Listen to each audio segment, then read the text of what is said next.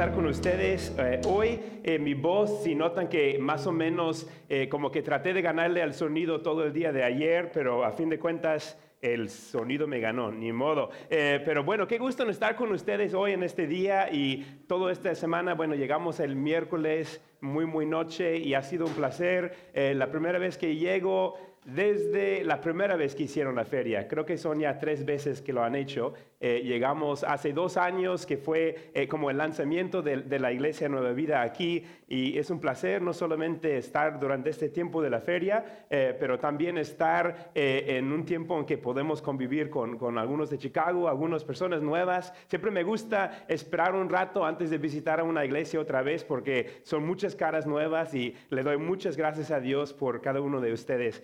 Eh, como mencionó Matt, eh, yo vengo de Chicago. Eh, en la ciudad de Chicago, Nueva Vida, tenemos alrededor de, de, 25 diferentes congregaciones que se reúnen en diferentes barrios. Entonces, ahí tenemos en congregaciones muy, muy ricas, en zonas muy ricas de la ciudad, también en zonas muy difíciles, también en zonas de, de, mexicanos, y yo tengo un acento mexicano, entonces órale, ándale, ya van a salir mucho, muchas de esas palabras. Creo, creo que sí el español del cielo tiene que ser de, de F, no estoy seguro, pero eh, si los peruanos me pueden convencer de que estoy equivocado, les doy dos días más. Eh, pero bueno, eh, también tenemos un servicio, una congregación que se junta en, en, chino, en mandarín, y la verdad es que nadie sabe qué predican allá. Puede ser, a lo mejor son budistas, no sabemos, pero eh, no los entendemos, pero ahí, ahí van. Eh, de ahí de Chicago, hace unos años, empezamos a soñar diciendo, eh, ¿qué significaría poder conectar con otras partes del mundo? Y hace más o menos cinco años empezamos una iglesia, tuvimos contactos en el norte de España, en Santander, España. algunos conocen a Santander por el banco que está en todos lados, pero bueno, empezó hace como cinco años y hoy, de hecho, hoy están abriendo su segunda ubicación en la ciudad de Bilbao. Entonces ahí sí, podemos estar orando por ellos. Ya, ya no vale la pena orar por ellos porque eh, eh, ya pasó, o sea, ya están a, unas horas adelantadas, eh, no, por eso no estamos orando por ellos, ya, ya, ya, ya comenzó. esperamos que haya sido un éxito.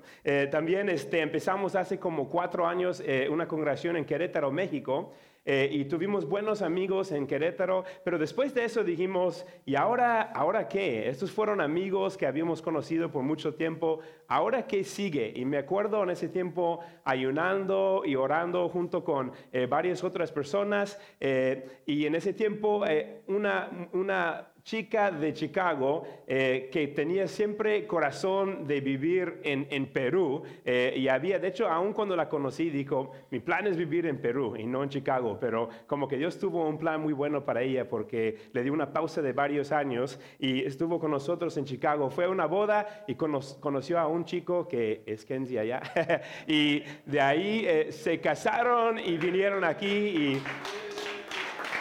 Amén. Y celebramos el éxito del matrimonio con Camila, así ya, todo funcionando muy bien. Eh, después eh, de, ese, de ese tiempo, ella nos habló y dijo, conocí a una persona, una pareja que se llama Matt y Edith, y ellos tienen interés en sembrar una iglesia. ¿Por qué no platiquen juntos? Entonces, me acuerdo de la primera vez que hablamos con Matt por medio de Skype y con Paco, y sentimos como un clic, una chispa ya, y dijimos, estos no los conocemos eh, de mucho tiempo, pero sentimos que ya somos de sus amigos de hace mucho, y desde ahí se, estableció la, relación y es un placer eh, estar aquí. También tenemos este, congregaciones, son parte de una familia más grande eh, en, La Habana, eh, Cuba. Entonces ahí si, si te falta ritmo, puedes ir allá. Cada vez que voy como que me siento que soy bien torpe porque no sé bailar. pero en La Habana, Cuba, también en Chile, en el sur de Chile, en una ciudad que se llama Oradia.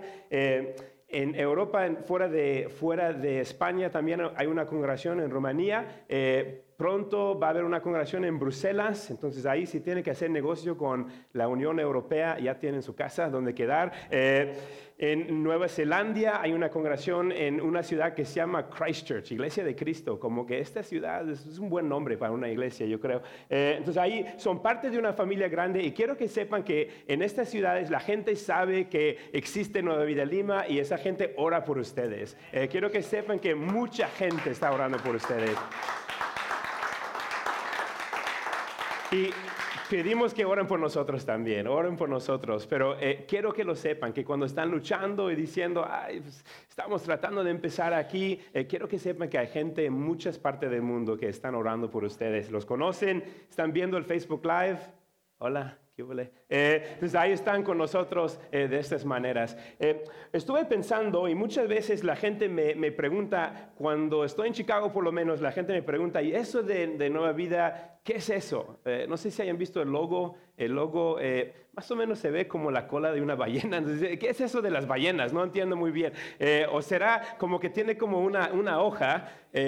Ustedes tienen aquí el Herbalife, ¿conocen el Herbalife? Dicen, ¿esto será como de Herbalife o qué, qué tienen allá? Entonces ahí muchas veces la gente nos pregunta, ¿y qué son ustedes? Y digo, bueno, somos personas que queremos seguirle a Jesús, es lo que somos. Dicen, sí, pero, pero ¿qué es eso? O sea, son de una denominación y digo, bueno, no, no somos de una denominación. Y bueno, ¿son una secta? No, no, no, tampoco no vamos a pasarles ningún, este, ninguna bebida con veneno o algo así. No, no se preocupen. Eh, dice, pues, ¿qué son entonces? ¿Qué, ¿Qué, es la onda con, con Nueva Vida? Y muchas veces digo, bueno, nuestro sueño es ser parte de un movimiento de Dios. Queremos ver un mover de Dios eh, que llega a una ciudad que tiene pasión eh, por el lugar donde Dios los planta, eh, que ama a su comunidad, un grupo de personas que se ama el uno al otro, que demuestra el amor de Dios, el perdón de Dios, eh, el cariño que Dios nos ha dado, eh, un grupo de personas que hace discípulos, que enseña a otros cómo seguir a Dios y queremos que eso se multiplique como un virus en una ciudad, pero un virus de los buenos, que se multiplique barrio a barrio con el mismo amor por el barrio, el mismo amor el uno por el otro, el mismo amor sobre todo por Dios eh, eh, que se multiplique. Eso es nuestro sueño, es ser como un movimiento de Dios. Y cuando veo el Nuevo Testamento y veo el principio de la iglesia, siento que eh, la organización de, la primera iglesia no fue tan buena eh, creo que muchas veces no había mucha comunicación, eh, no necesariamente había las estructuras más formadas, eh, se nota que más o menos parece un poco fuera de control, como que Dios es el único que tiene control de, de este movimiento, pero era un movimiento de Dios y cambió el mundo. cuando pienso en un movimiento, pienso en un lugar, un versículo que encuentro en Romanos, y en Romanos capítulo 15 encontramos a Pablo y Pablo está escribiendo a la iglesia en Roma y les está diciendo que les quiere visitar. Y eso no va a ser el, texto principal de, todo el sermón, pero eh, quiero mencionarlo. Eh, eh, Pablo no, empezó la iglesia en Roma, él nunca había ido a Roma. Entonces esto es como está escribiéndoles diciendo, ya voy por allá. y dice en 15, 19 Dice, así que habiendo comenzado en Jerusalén, he completado la proclamación del Evangelio de Cristo por todas partes, hasta la región de Iliria. Y si brincan hasta versículo 23, dice, pero ahora que ya no me queda un lugar donde trabajar en estas regiones, y como desde hace muchos años anhelo verlos, tengo planes de visitarlos cuando vaya rumbo a España. Espero que después de que haya disfrutado de la compañía de ustedes por algún tiempo, me ayuden a continuar el viaje. Eh, y Pablo lo que me impacta aquí, dice que desde Jerusalén eh, hasta, y es una parte que a lo mejor no sabes dónde está, porque ya no se llama así, pero hasta Eliria, que es más o menos donde se conecta Grecia con, con Italia en, esa sección. Eh, dijo, desde Jerusalén hasta allá he terminado el trabajo de proclamar el Evangelio y ya no me queda un lugar donde trabajar. y es interesante, este espacio es, muy, es enorme. Es grande, es todo el noreste del imperio romano. Y esto pasó en 10 años. En un periodo de solamente 10 años, él dijo, bueno, empezando en Jerusalén hasta Liria, ya no tengo donde trabajar, como que ya terminé. Y tampoco tengo donde trabajar en Roma, entonces voy a ir allá para que me manden a España. Y, y me impactó mucho de pensar como en solamente 10 años, un grupo de personas perseguidas, un grupo de personas con pocos recursos, un grupo de personas eh, que no tenían mucho a su favor, humanamente hablando. En 10 años, eh, todo el noreste del Imperio Romano, tal vez alrededor de unos 60 millones de personas que vivían en esa región, digo, ya 10 años no tengo donde trabajar, como que ya, ya no hay espacio para mí para trabajar. Y esto es un mover de Dios. Algo así que esparce en tan poco tiempo y tiene un impacto tan profundo, solo Dios podría hacer. Y nuestro sueño en un lugar como Chicago, que tiene alrededor de eh, nueve 9 millones de personas, es que algo así pase, que, que las buenas noticias de Cristo, de que Jesús nos ama, de que Dios dio a su Hijo por nosotros, que pagó por nuestros pecados, que nos invita a recibir su perdón, eh, nos invita a entrar en una amistad con Dios que es en esta vida y hasta toda la eternidad, que toda la gente puede ser tocado por este mensaje, eh, llenados del Espíritu Santo y transformados en su poder. Queremos que esto pierda control en Chicago, es nuestra meta. Y donde vayamos, eh, hay que empezar en un lugar y ser una comunidad de amor, eh, que coopera con Dios haciendo discípulos. Y ese es nuestro sueño en Chicago, es nuestro sueño aquí y me gusta ver lo que Dios ya ha hecho, eh, de ver esta comunidad, de ver cómo la comunidad ama a su barrio, a la calera. Muchas personas ayer me preguntaron, ¿y eso es gratis? Y sí, es gratis. ¿Pero de verdad gratis? Sí, gratis. Pero luego nos van a cobrar. No, es gratis, es totalmente gratis. No, nos vamos a cobrar. Y algunas personas me preguntaron, ¿pero quién pagó por ello? Dice, bueno, la iglesia.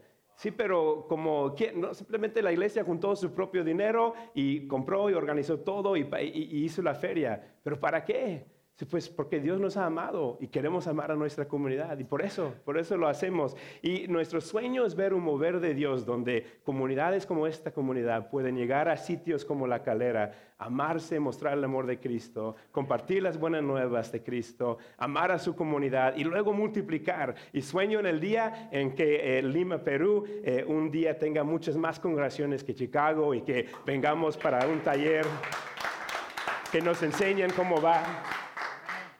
Pero cuando estaba reflexionando en eso, diciendo, Señor, ¿cómo, cómo podemos, eh, un, movimiento solo puede venir de Dios, pero Dios, ayúdanos en pensar cómo podemos entrar en esa corriente, en ese río, cómo podemos eh, alinearnos de tal forma eh, que podemos ser parte de tu mover. ¿Qué es lo que pasa? Y siento que encontramos en la Biblia diferentes movimientos donde o, el Evangelio fue esparcido en una región o el mismo pueblo de Dios, eh, de Israel, que estaba muy lejos de Dios, tiene un momento en que vuelvan al Señor. Y es interesante que el pueblo de Israel era el pueblo de Dios, sin embargo, hubo muchos momentos en su historia donde la mayoría de la gente de Israel no adoraba a Dios la mayoría adoraban a otros dioses. Eh, muchos eruditos, dirían que en diferentes momentos de su historia el alabar al Dios, al, Dios de dioses era como la religión eh, no tan practicada de la, zona de Israel, porque adoraban a muchos otros dioses. Entonces hubo necesidad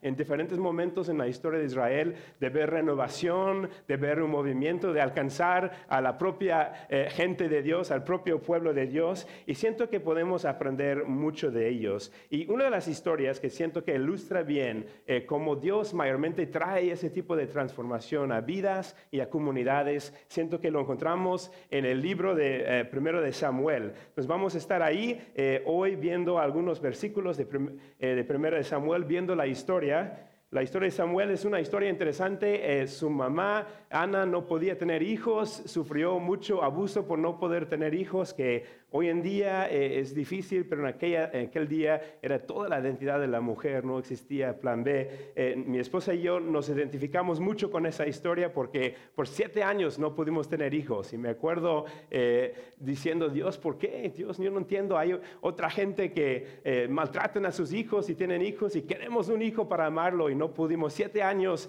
y de repente, inesperadamente, mi esposa quedó embarazada y estábamos bien felices, lo nombramos Jonathan y dijimos, a ver si viene otro. Y cuando nos nació una hija, le pusimos el nombre de Ana sobre eh, la, mamá de Samuel, que luchó y después vio a, Dios contestar esa oración.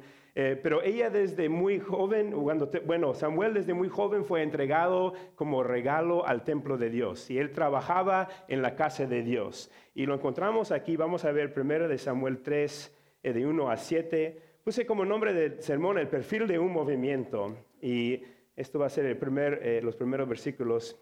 Dice Samuel, que todavía era joven, servía al Señor bajo el cuidado de Elí. En esos tiempos no era común oír palabra del Señor, ni eran frecuentes las visiones. Elí ya estaba quedando ciego. Un día, mientras él descansaba en su habitación, Samuel dormía en el santuario donde se encontraba el arca de Dios. La lámpara de Dios todavía estaba encendida. El Señor llamó a Samuel y éste respondió, aquí estoy. Y enseguida fue corriendo a donde estaba Elí y le dijo, aquí estoy, ¿para qué me llamó usted? Yo no te he llamado, respondió Elí, vuelve a acostarte. Y Samuel volvió a su cama. Pero una vez más el Señor lo llamó, Samuel. Él se levantó, fue a donde estaba Elí y le dijo, aquí estoy, ¿para qué me llamó usted? Hijo mío, respondió Elí, yo no te he llamado, vuelve a acostarse. Samuel todavía no conocía al Señor ni su palabra se le había revelado. Eh, voy un poco más lejos. Por tercera vez llamó el Señor a Samuel. Él se levantó y fue a donde estaba Elí. Aquí estoy, le dijo, ¿para qué me llamó usted? Entonces Elí se dio cuenta de que el Señor estaba llamando al muchacho. Y lo que encontramos en esa historia es que es interesante, Samuel eh, trabajaba y vivía en la casa de Dios. Y el primer punto que puse aquí es un movimiento empieza con un encuentro con Dios. Un movimiento empieza con un encuentro con Dios. Y, y lo curioso es que Samuel vivía, casi vivía en la casa de Dios y trabajaba en la casa de Dios. Pero lo que dice el versículo 7 es que Samuel todavía no conocía al Señor. Y siento que este versículo me impactó mucho, me demuestra de que uno puede saber mucho de Dios. No es que Samuel no creía en Dios, Samuel creía en Dios, su trabajo era trabajar en la casa de Dios. Eh, no es que era como un ateo eh, diciendo no creo que existe Dios, este es nada más eh, una coincidencia de tiempo y espacio. no era, no, él creía en Dios. Él tenía un trabajo, en, la, era como el pastor asociado del templo, por decir, eh, trabajaba, servía, pero no conocía al Señor. Y algo interesante pasa, yo me acuerdo por la mayoría de mi vida, yo creía en Dios. Si alguien me dijera, Cris, ¿tú crees en Dios? Te hubiera dicho, sí, por supuesto, Dios, ahí está, ahí está Cris, ahí está Dios. Ándale. Eh, creí en Dios, pero no conocía a Dios. No tenía una relación con Dios, no tenía una amistad con Dios. Y fue hasta un momento cuando tenía 18 años, eh, cuando por medio de una historia larga eh, pude encontrar a Dios en, mi experiencia fue a través de la Biblia y sentí como que Dios me agarró de las páginas de la Biblia, me abrió los ojos y lo que según siempre creía que Dios existía, en ese tiempo por la primera vez sentí que conocía al Señor. Y ese encuentro con Dios cambió mi vida. Y si tú estás aquí, te quiero animar en algo. Si dices, ah, yo creo en Dios. Yo creo que casi todo el Lima diría, yo creo en Dios. Eh, hay un porcentaje que diría, no, de plano no creo. Pero la mayoría de las personas dirían, yo sí creo en Dios, eh, pero tal vez no conocen a Dios. Eh, yo, creo en la existencia de China. Estoy casi seguro que no es toda una controversia inventada por los rusos o algo. Yo creo que existe China. Eh, estoy casi seguro, pero no conozco China para nada. Nunca he ido. Eh, no, he, probado su comida ya. No lo conozco. Solo creo que existe. Sé, lo he visto en videos. Eh, hablan un idioma en nuestra congregación de mandarín, pero no lo conozco, solo, solo creo en ello. Dios es lo mismo, podemos creer en Él, pero no conocerlo. Y las buenas noticias, parte de las buenas noticias es que el Dios creador del universo, te quiere conocer. Eh, quiere entrar en una amistad contigo. Eh, él quiere escuchar eh, tus anhelos y tus frustraciones. Él quiere caminar. Él, él quiere darse a conocer a, tu vida. Él quiere que tú camines con Él como un amigo. dice Jesús que podemos llegar a ser amigos de Dios. Amigos de Dios. Amigos del creador del universo. Eso es lo que Dios quiere para nosotros. Y siento que un mover de Dios en nuestros corazones, en nuestra familia, en nuestra iglesia, en nuestra ciudad, en nuestra nación, nunca puede pasar, al menos de que primero hay personas que tienen un encuentro con Dios. Y te quiero animar, si sientes que nunca has tenido un encuentro de Dios donde sientes que ya conoces a Dios, te quiero animar a que luches por ello. El Señor está aquí, nos encantaría orar por ti, nos encantaría ayudarte a conocerlo, nos, nos encantaría orar y dejar que la presencia de Dios sea real en tu vida, porque siento que ese encuentro es el encuentro que tiene el poder para cambiar el mundo. Amén. Entonces, el primero empieza así. Piensa en muchos movimientos. Eh, pienso en, en en el apóstol Pablo. Eh, él creía en Dios, eh, no creía en Jesús, más bien pensaba que Jesús era enemigo de, Dios, eh, perseguía a la iglesia, sino, creía en Él, pero tuvo un encuentro con Dios en el camino a ir a arrestar a los creyentes a Damasco, tuvo un encuentro con Dios que le cambió la vida. muchas personas en la Biblia tienen un encuentro con Dios. Gedeón es otra historia, él creía en Dios, pero Dios de una forma poderosa llega a su vida y Él es transformado. Y mi oración para cada uno de ustedes, si no pudiera predicar otra cosa, sería que eh, no, no dejen que el caminar con Cristo sea algo simplemente de que creo en Él, hago mi trabajo en la iglesia, vengo los domingos cuando pueda. No, yo quiero que conozcan a Dios. Esa es mi meta más grande, porque siento que eso tiene el poder para cambiar tu vida y a través de ti cambiar el mundo. Entonces eso es donde empieza un movimiento. En cualquier movimiento primero empieza eh, en el corazón, Dios trabajando en el corazón de alguien. Eh, un movimiento empieza con un encuentro con Dios. La segunda cosa que quiero mencionar es que eh, un movimiento eh, no solamente empieza con un encuentro con Dios, pero un encuentro con Dios nos impulsa a la acción. Un encuentro con Dios nos impulsa a la acción. Y muchas veces, para muchos de nosotros, podemos decir, ya creo en Dios, ya tengo mi fe, voy a la iglesia, oro cuando pueda, leo la Biblia de vez en cuando muy de vez en cuando tal vez eh, trato de ir a un estudio o hacer otra cosa, pero eh, no necesariamente tengo algo más allá. Mira, Dios te quiere rescatar, no importa tu situación en la vida, porque quiere hacer algo por medio de ti. Él te ha diseñado de tal forma, tú tienes Solamente tú tienes tu personalidad. En todo el mundo no hay alguien que tiene esa misma personalidad. Y solamente tú tienes tu combinación de personalidad y gustos y dones y habilidades. Dios te quiere utilizar. Y lo que hemos encontrado muchas veces en la Biblia y en muchos movimientos es que gente, eh, solo, solo el tener el encuentro con Dios es bien dulce. Y uno puede disfrutar de ello. Uno puede decir, ah, me gusta mucho la alabanza. Qué, buena alabanza, amén. Un buen tiempo de alabanza, disfruto de la alabanza. Eh, me gusta estar con otros hermanos, es divertido, me siento amado. Y podemos dejarlo allá, pero Dios siempre al rescatar a gente quiere utilizarlos para avanzar su reino. Eh, por medio de los dones y las habilidades que Él te ha dado, te quiere utilizar en este mundo. Te quiere utilizar en Lima, en la calera. Algunos de ustedes tal vez Dios los va a mandar hasta otro país, solamente no lo saben todavía. Eh, algunos Dios ha traído de otro país, no solamente para tu propio bien, pero para el bien de Lima. Amén. Entonces Dios está trabajando en nosotros y por medio de nosotros con un plan, nos impulsa a la acción. Eh, la historia de, Samuel, nada más te voy a dar un pequeño resumen, es que los filisteos, que eran el enemigo de, eh, Israel, en ese tiempo estaban en mucha guerra con Israel. Y el sacerdote, el encargado del pueblo de Dios, era Elí, que encontramos ahí dormido y tratando de dormir. Él eh, era buen hombre, sus hijos eran terribles, eh, o sea, muy, muy, muy mal. Y no practicaban la justicia, abusaban de su autoridad para robar eh, para maltratar a mujeres, o sea, eran unos hijos bien, duros. Eh, y Elí, como muchas personas en poder, en vez de quitar a sus hijos de este puesto tan rico, como que les, los dejó ahí y causó mucho problema para, el pueblo de Dios. Entonces Dios... Eh, deja que Israel caiga en manos de los filisteos. Y los filisteos, los israelitas marchaban con el arca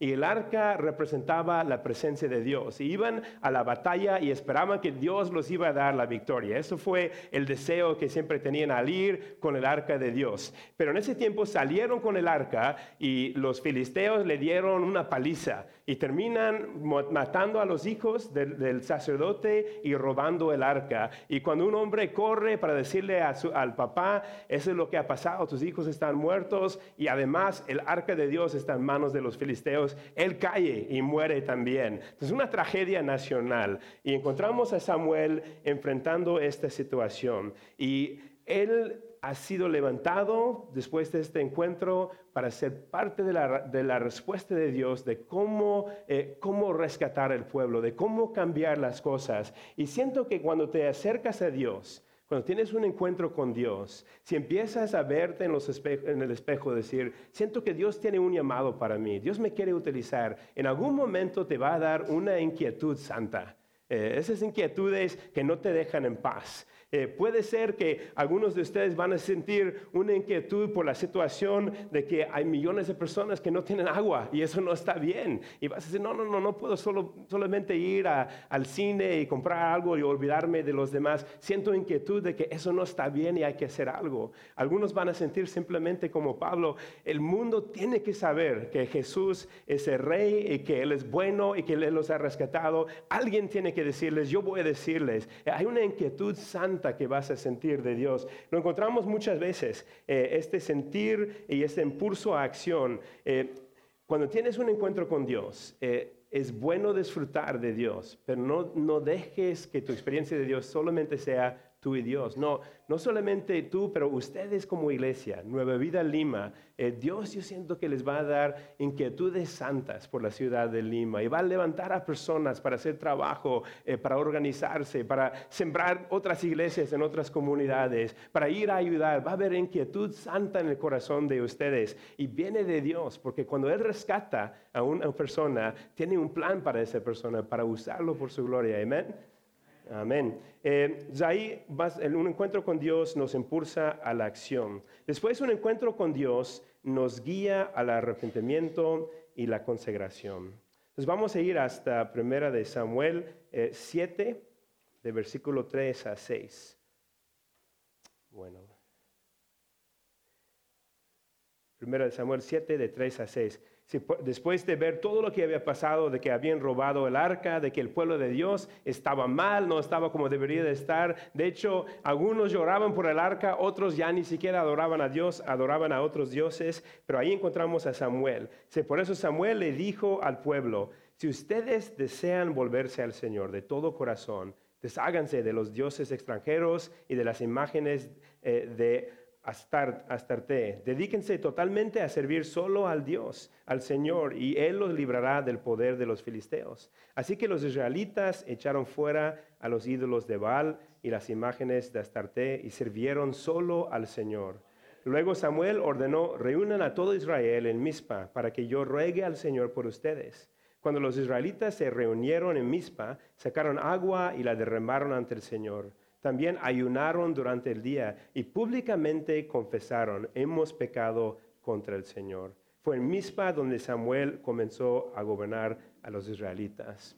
Y siento que cuando vemos en la Biblia, siempre que hay un momento eh, donde Dios mueve grandemente, casi la mayoría de las veces antes de eso hay un momento en que el pueblo de Dios se reúne, eh, se arrepiente, reconoce su propio pecado, reconoce lo que ha pasado y toma acción. Ayunan, confiesan. O hay muchas experiencias así. Algunos conocen la historia de Gedeón.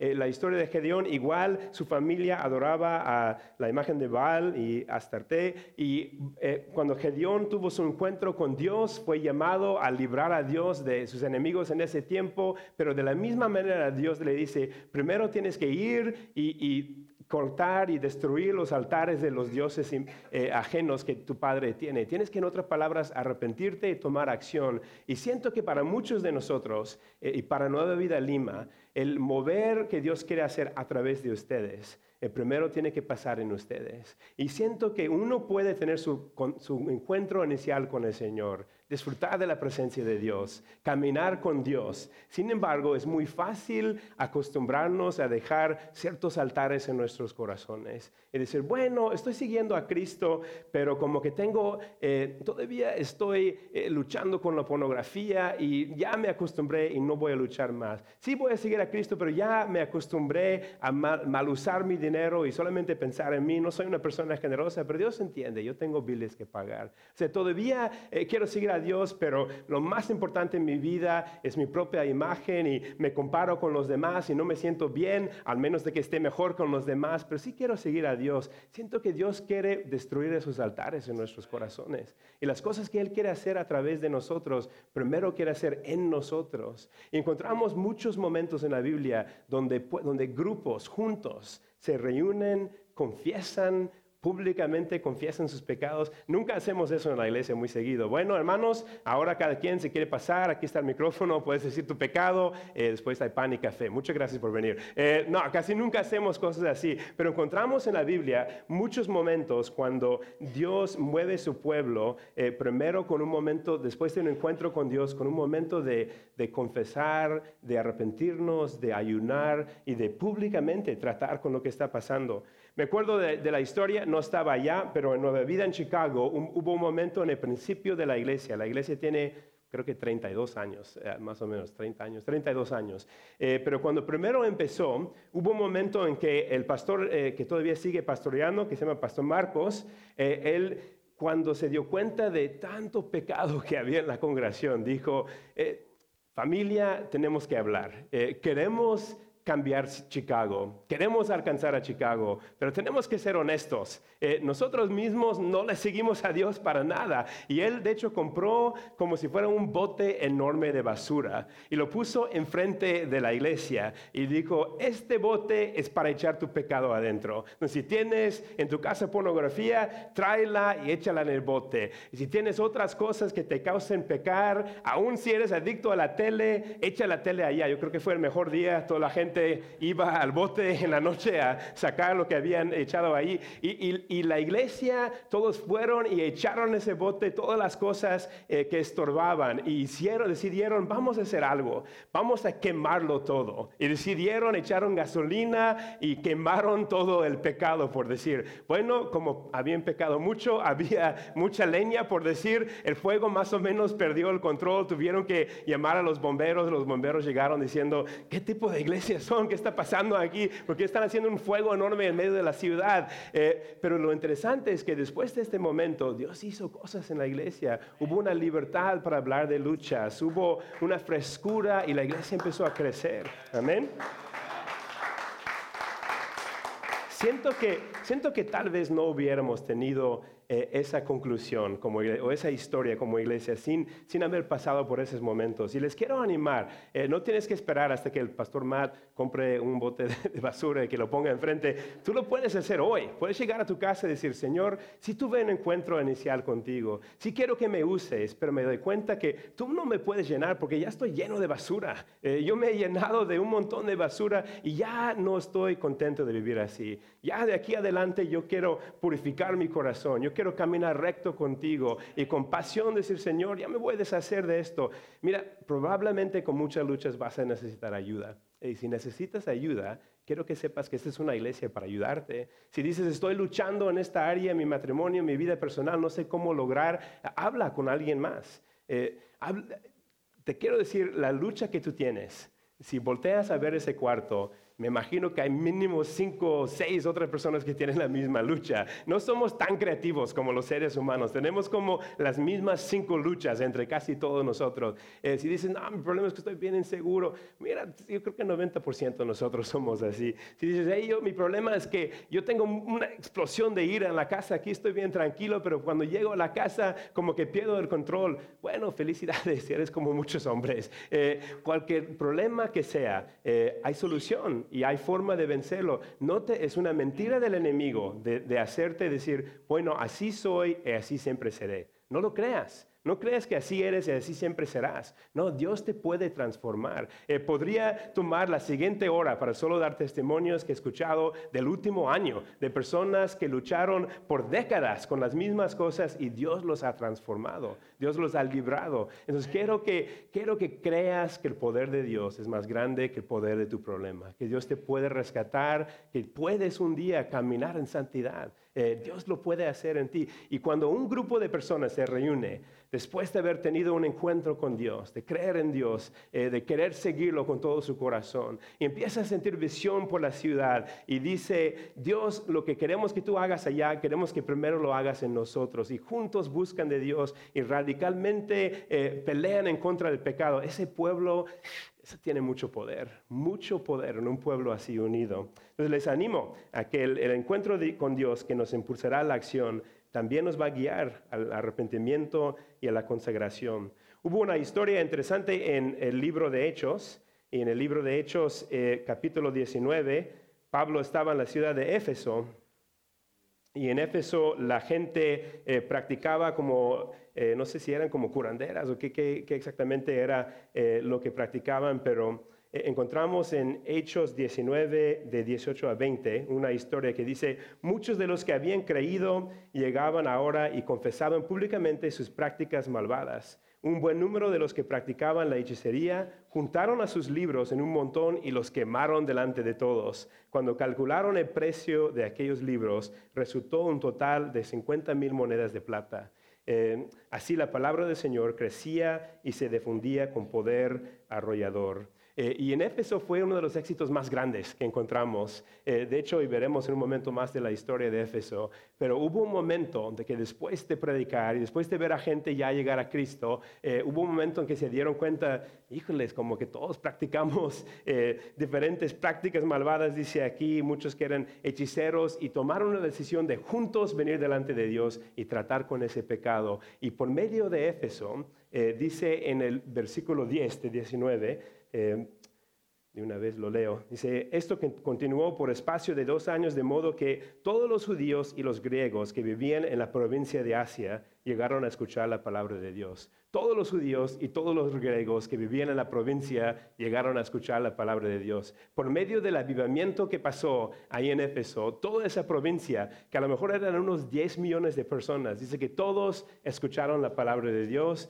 y eso pasó en un periodo de dos años. Eh, iglesias, las siete iglesias de Apocalipsis fueron comenzadas durante ese tiempo, eh, libros que tenemos en la Biblia como Colosenses, en un periodo muy, de, muy corto, de más o menos dos años. Eh, hubo un avivamiento que cambió toda una provincia. Y creo que el hecho de que ese movimiento nació en una iglesia donde después de haber tenido eh, un encuentro con el Señor, después de ser movidos a querer eh, con visión de, alcanzar a la provincia de Asia, ellos tomaron una decisión radical de decir, ya no vamos a vivir como hipócritas, ya no queremos vivir esa doble vida, ya de una vez vamos a tratar con ello. Y fueron y confesaron y Dios hizo algo grande. Amén. Bueno, la última cosa que quiero mencionar aquí es que un movimiento de Dios solo puede ser construido por Él. Un movimiento de Dios solo puede ser construido por Él. Eh, después de hablar mucho, a lo mejor piensas que, bueno, esta es como una táctica. Primero voy y oro y espero hasta que tenga un encuentro con Dios. Después digo, Dios, enséñame qué quieres que yo haga. Después de esto, eh, ya que tenga visión, eh, voy, confieso mis pecados y después salgo y todo sale, todo sale bien. Pero en sí es solamente Dios que puede traer transformación a la calera es solamente Dios que puede traer transformación a Lima. La salvación eh, de esta ciudad y de esta ciudad a otras naciones solo puede venir de Dios.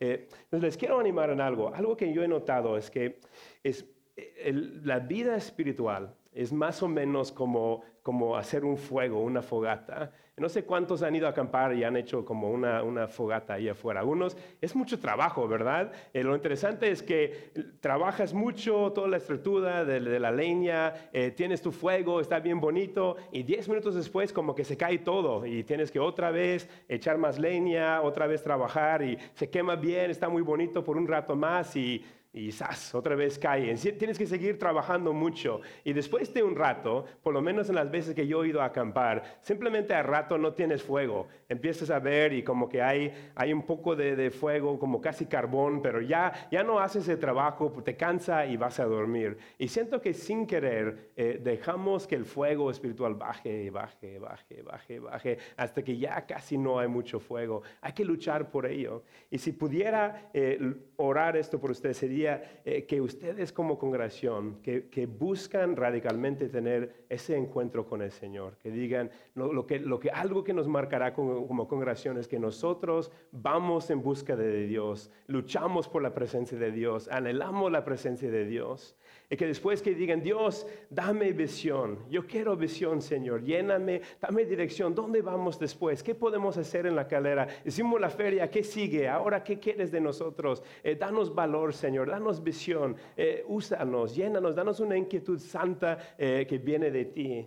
Después de eso te animo mucho a que tomes muy en serio, que no te acostumbres al pecado en tu vida. No te acostumbres a ello. Yo ya sé, porque yo me acostumbré después de convertirme a ciertos pecados en mi vida y dejé que mucho tiempo pasara mi vida sin tratar con ellos y siento ahora, siento ahora como que me, me, arrepiento de no haber tratado más antes con pecados en mi vida que me limitaban. O sea, de una vez, de una vez, lucha, sé radical, habla con alguien más. Y después de eso, que si juntos pueden decir, Señor, eh, solamente tú puedes hacer lo que tú quieres hacer a través de nosotros. Solamente tú puedes hacer un movimiento que no solamente toca toda la calera, sino toda la ciudad de Lima. Solamente tú puedes hacerlo. Pero cuando Dios viene en poder, Todas nuestras estrategias y ideas Dios puede lograr en muy poco tiempo muchísimo más de lo que nosotros podemos eh, fabricar y construir.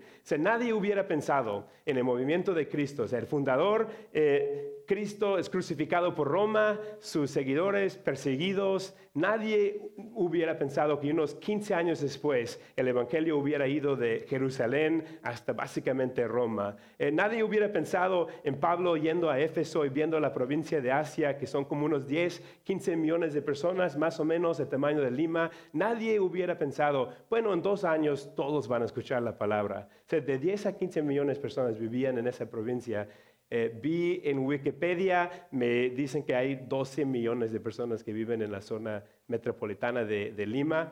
Creo que esto fue ayer, ya son 13 millones, no estoy seguro, eh, pero sigue creciendo. Eh, nadie podría pensar en un tiempo Dios podría alcanzar una ciudad así, una, en una, zona mucho más grande, la provincia de Asia, en dos años. Sé que todos los griegos y todos los judíos escucharon la palabra de Dios. En las manos de Dios, cuando dejamos el espacio para que Él nos llene, que Él cumple su visión, siento que Él puede ir muchísimo más allá en su poder de lo que nosotros podríamos imaginarnos. Amén. Pues si el equipo de alabanza puede pasar, me gustaría terminar con esto. Me gustaría orar por ustedes.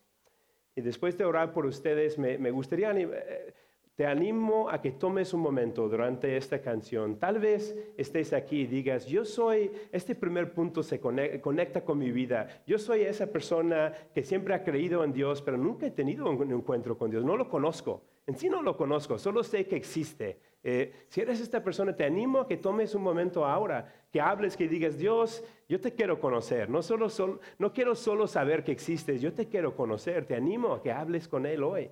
Eh, puede ser que hasta tengas mucho tiempo en la iglesia. Eh, Samuel vivía en el templo y no conocía al Señor.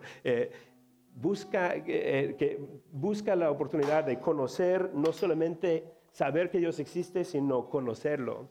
Eh, tal vez el segundo punto, tal vez digas, yo he tenido este encuentro con Dios, pero no tengo pasión por nada, yo no sé lo que Dios quiere hacer en mi vida. Eh, pídele al Dios, Dios, dame visión.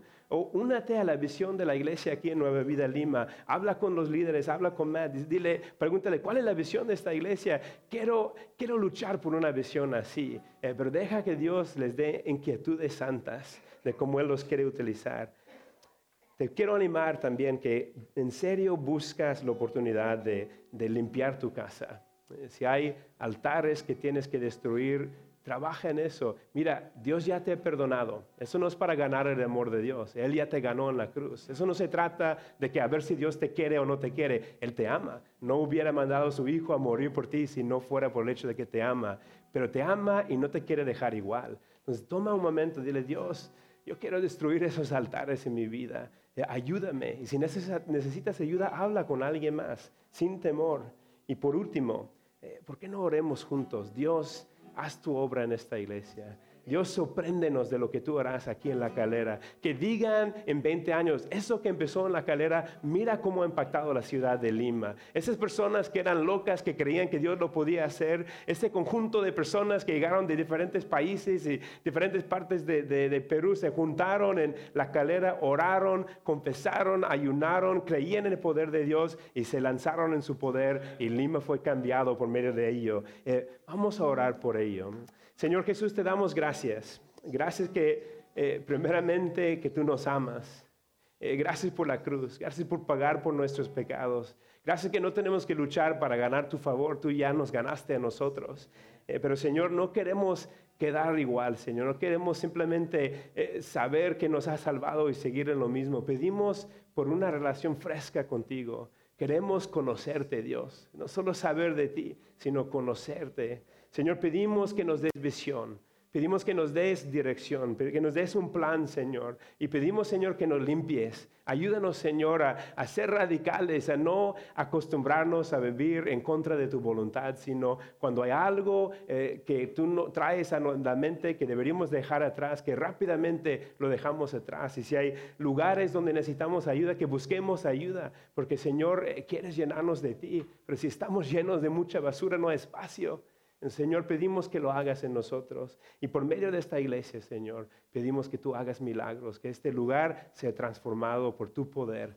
Eh, siento que tú puedes hacer muchísimo más de lo que podemos imaginarnos o pedir, Señor. Pero queremos entregarnos en tus manos y dejar que tú lo hagas, que nos uses. En el nombre de Cristo Jesús. Amén.